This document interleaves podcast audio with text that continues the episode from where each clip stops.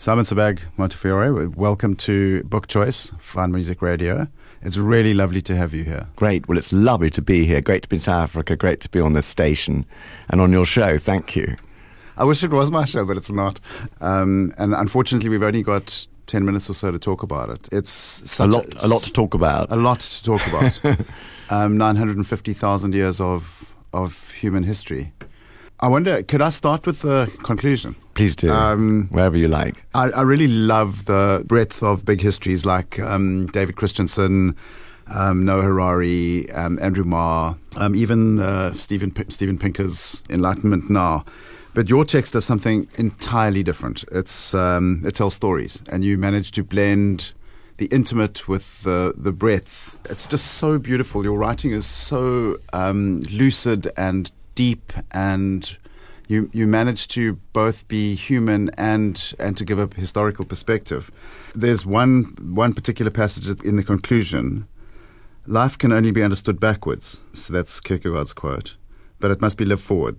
History never dies. History is is never history. It is kinetic, mutating, dynamic, a deathless arsenal of stories and facts that teach us how humans lived, but also deployed in the causes of today, good and evil, a mission complicated by the internet, that cesspit, treasure trove, and reliquary of hatreds and hobbies, truths and randomness, and revels, calumnies and conspiracies. Yet it is our reverence for the legitimacy granted by history that gives it such a lethal, propulsive power. In a, um, a history of this sort, where you you have such a breadth, you seem to manage, which is probably the most difficult tightrope walking act of all, to balance what seems to be admiration and fondness for humanity with revulsion and disgust at some of the stuff that we that we've done over the years. Across this tightrope of a million years, where would you, if you had to overbalance, where would you, where would, on what side would you fall? How, how do you see humanity?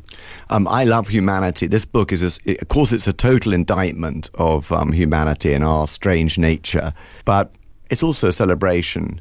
And the book is, of course, full of, I mean, it's filled with sort of tragedies and murders and, and depravities and cities falling and empires collapsing. But it's also full of poetry and love and writing and great quotations and songs. So I, I, I, sort of think of it as both. And in the end, I, I sort of come down on the side of hmm. optimism um, in, that, in that conclusion. But, you know, the, the idea of this book is, you know, just is just to have this, the, the breadth and um, the breadth and depth and global nature of a, of a world history, but also the intimacy, the juice, the grit of biography. Mm. And that was the sort of massive challenge that I was trying to trying to um, pull off here. One of your previous interviews asked you what what's next, and you said you were going to do something smaller. Yeah. I suppose, I, mean, it would be difficult to do anything bigger, really. Yeah, there's, there is nothing bigger. In fact, I'm sort of, I'm kind of, I'm going to be recovering from this for some time. so, so don't hold your breath. I was, I was struck by many of the untold stories. There were clearly times when I got the feeling that you wanted to say something, but actually you just, it was already big enough and you'd said uh, as much as you needed to say to link that particular story is there anything that you'd want to come back to? Anything, any stories that you thought, now that is something that I haven't come across I before? Mean, I mean, lots of stories I wanted to tell more about, and lots of people I wanted to tell more about. But I needed to have some discipline. I mean, obviously, the book is the book is twelve hundred pages long, so I haven't been that disciplined.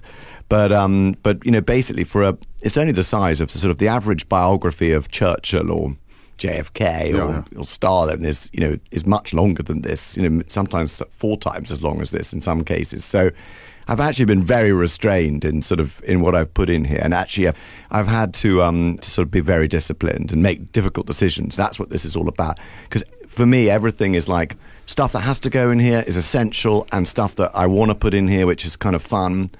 And once those have both, and then stuff that is essential for the narrative to work, mm. and the way it's written is a kind of interwoven. It's one single narrative uh, history from beginning to from the Stone Age to the Drone Age, as it were, um, all linked together and in one narrative, even in, even involving places like America, the Americas and Australia that sort of aren't aren't directly linked to the rest of the world for long periods. There were there were some areas that really uh, kind of were outstanding in, in what you were, you know your your relationship with Persia, for example, is um, I've never read anything with, with that, that has been told with such fondness and such insight and such um, such admiration. The one one of the themes that also seems to come up is the is the theme of literature and or literature and art generally. Uh, for example, the uh, Murasaki, the Yeah. the you know that that would be those would be wonderful stories to tell. Yeah, I mean, I think the thing is, first of all, you know, I wanted this to be a completely fresh history. And so it's got a lot of stuff that people aren't familiar with. I mean, first of all, it's got the diversity. I mean, Africa is as important in this book as Africa and Asia are as important as America and Europe all the way through. Of course, it's also women's history. It's also filled with women, you know, interesting women who have been left out of a lot of traditional histories as well.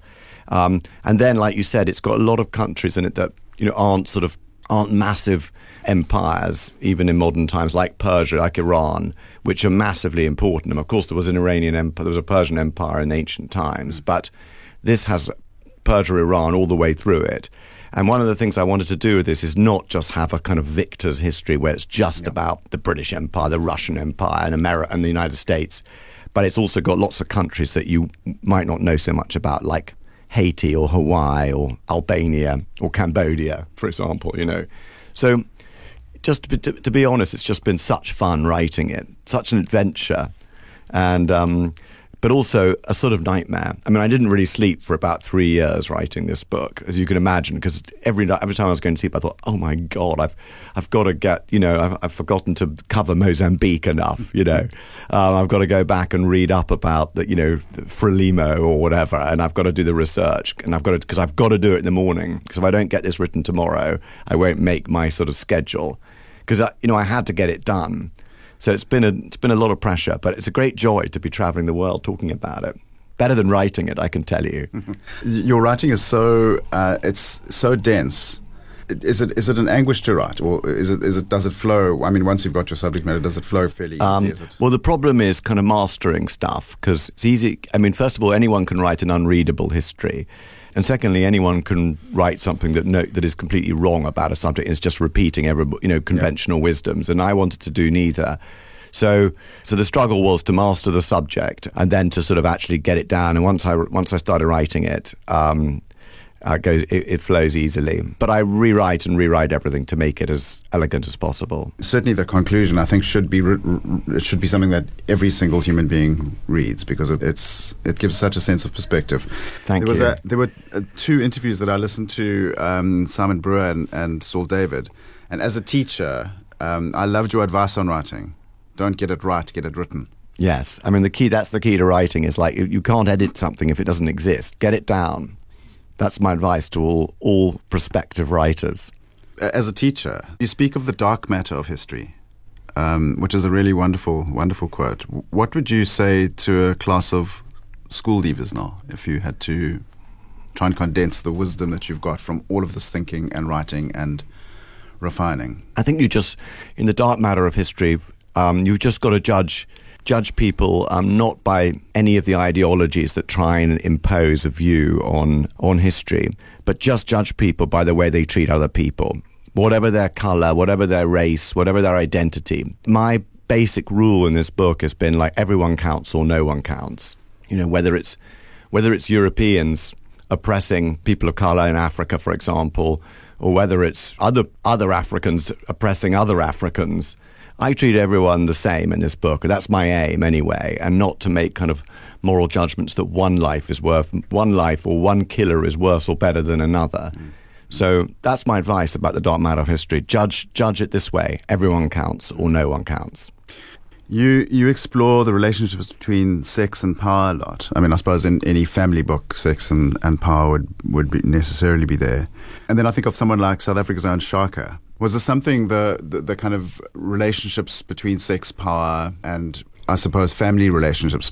Uh, you know, Shaka's relationship with his mother, um, and many many of the other historical characters you speak about. Is this something that you were aware of before? Did it become a theme that developed as you as you researched? Yeah, that, I mean, the mothers um, in the book are very important, and this is really a book about. In one sense, you could regard this as a book about matriarchy and motherhood, and mothers, and especially mothers in power.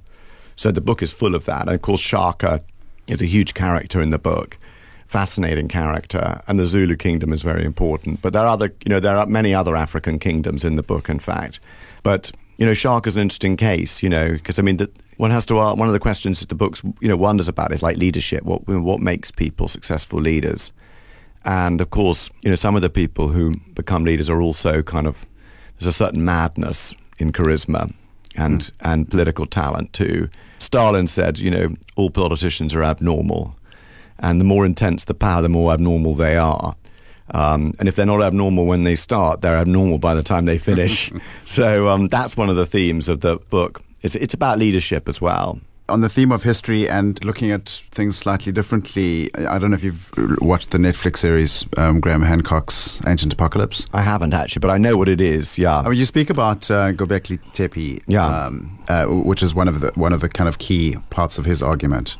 How important do you think it is to, to, to continually revise and think about the inter- you, you have uh, already mentioned that, but yeah. to, to, continually revise the interpretation that is. I think it's really important to continually revise it, and it should. It's got to be fresh. It's got to be new. It's got to. You history is never you know is never dead, and history writing is always always got to be revisited, and and one's got to cast a fresh eye. I mean, the conventional wisdom is virtually always wrong. But equally, one's got to like one's got to be very strict about you know about stories and conspiracy theories and. Mm-hmm. And um, I haven't seen that, that Netflix series, so I don't want to comment on it. But I think um, generally, you know, one's got to one's got to be very careful of sort of crankery, where somebody's just sort of following a sort of um, a theory, trying to impose some sort of outlandish theory on, mm-hmm. on, on, on very limited evidence. Of course, it's been done a lot, and virtually all the great myths of history that we try and throw out exa- are exactly that.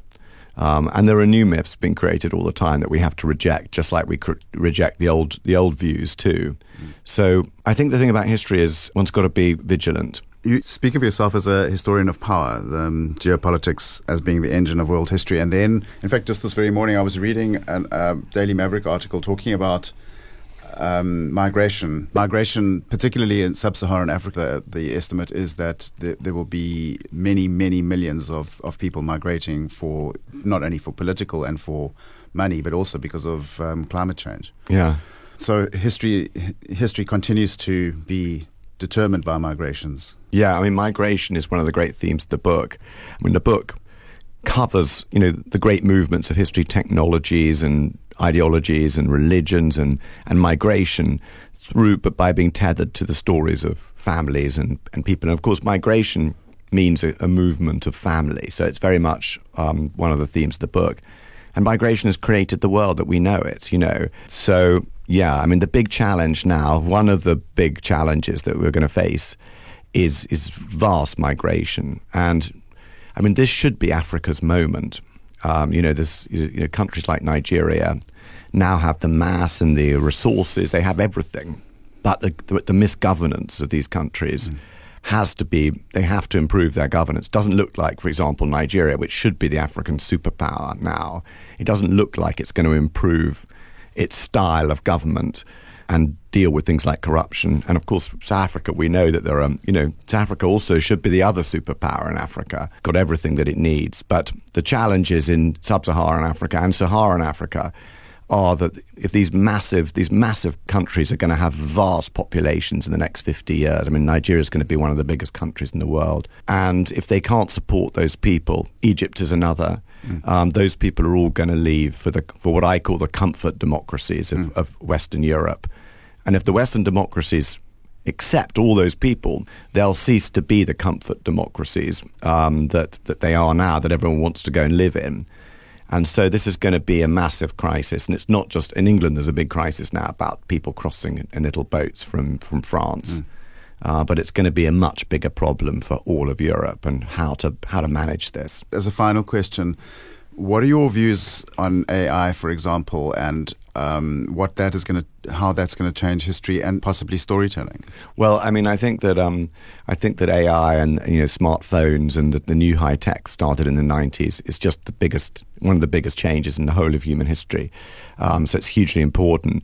I mean, but it's also a huge challenge. I mean, you know, at the moment we've got these kind of, I call them despots of data um, these these kind of billionaires who control so much of our lives at the moment, you know, through their companies, through these these huge data harvesting uh, high tech companies. So that's going to that's a huge challenge. We need to we need to a work out how to control them, and b work out how to live in our own lives with our own children and their children, how to live with this technology. Mm. But with AI, AI is going to be hugely important. It's incredibly dangerous. It could be the most dangerous technology for despotisms and states, even democracies, to use mm-hmm. to control people. It's going to put a lot of people out of work in sort of in, in all sorts of industries. But I think in the, in the democracies and in, in sophisticated countries like yours and mine, it's going to be it's going to put a lot of middle class people, a lot of educated graduates out of work.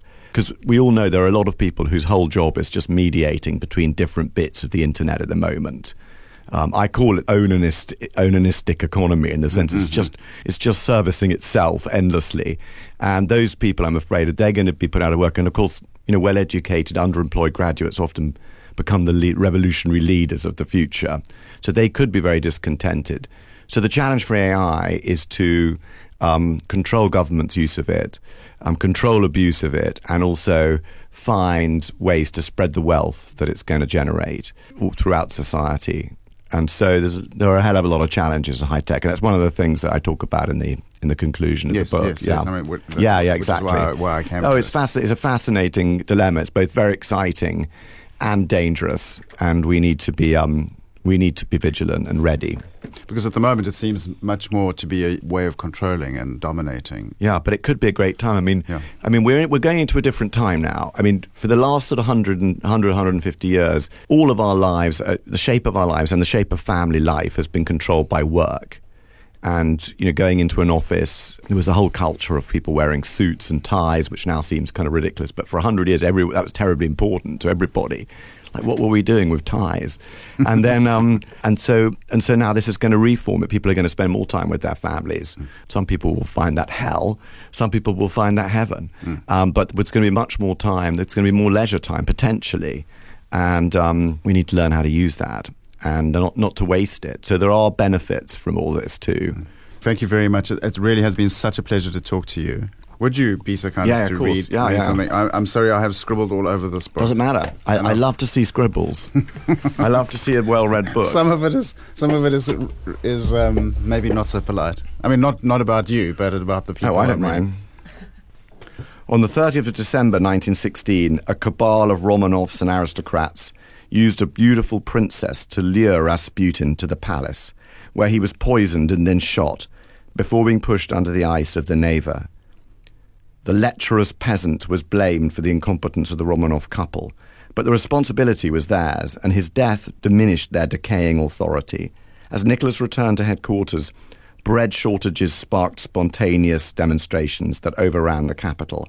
The Tsar ordered rioters to be shot, but the troops changed sides. Rushing back, he was isolated in a railway carriage and forced by his generals to abdicate but he was replaced by a provisional government determined to fight on against Germany. The fall of the Romanovs coincided with the operation on the Emperor William's scrotum. An excellent place to stop. Perfect. I mean, you have got some you've got some chapter headings that are absolutely amazing. I yeah, mean, the chapter headings are the chapter headings are a lot of fun, yeah, but they're meant yeah. to, but they have a sort of serious um, a, a, serious sort of purpose, which is just to sort of show the depth and breadth of the book, and also show readers that who might not be kind of history buffs like you that they can that there's a lot of fun stuff in here. And this book is is informative and it's based on scholarship, but it's also meant to be exciting and entertaining. And that it was. I mean, there were there were stories about salted testicles. There were stories about uh, constant erections. There were stories about uh, all, any yeah. number of things. It was really lovely. All the perils and delights of history. Yeah, yeah, really lovely. Thank you. thank you very much. That was really wonderful. Thanks thank for you. having me.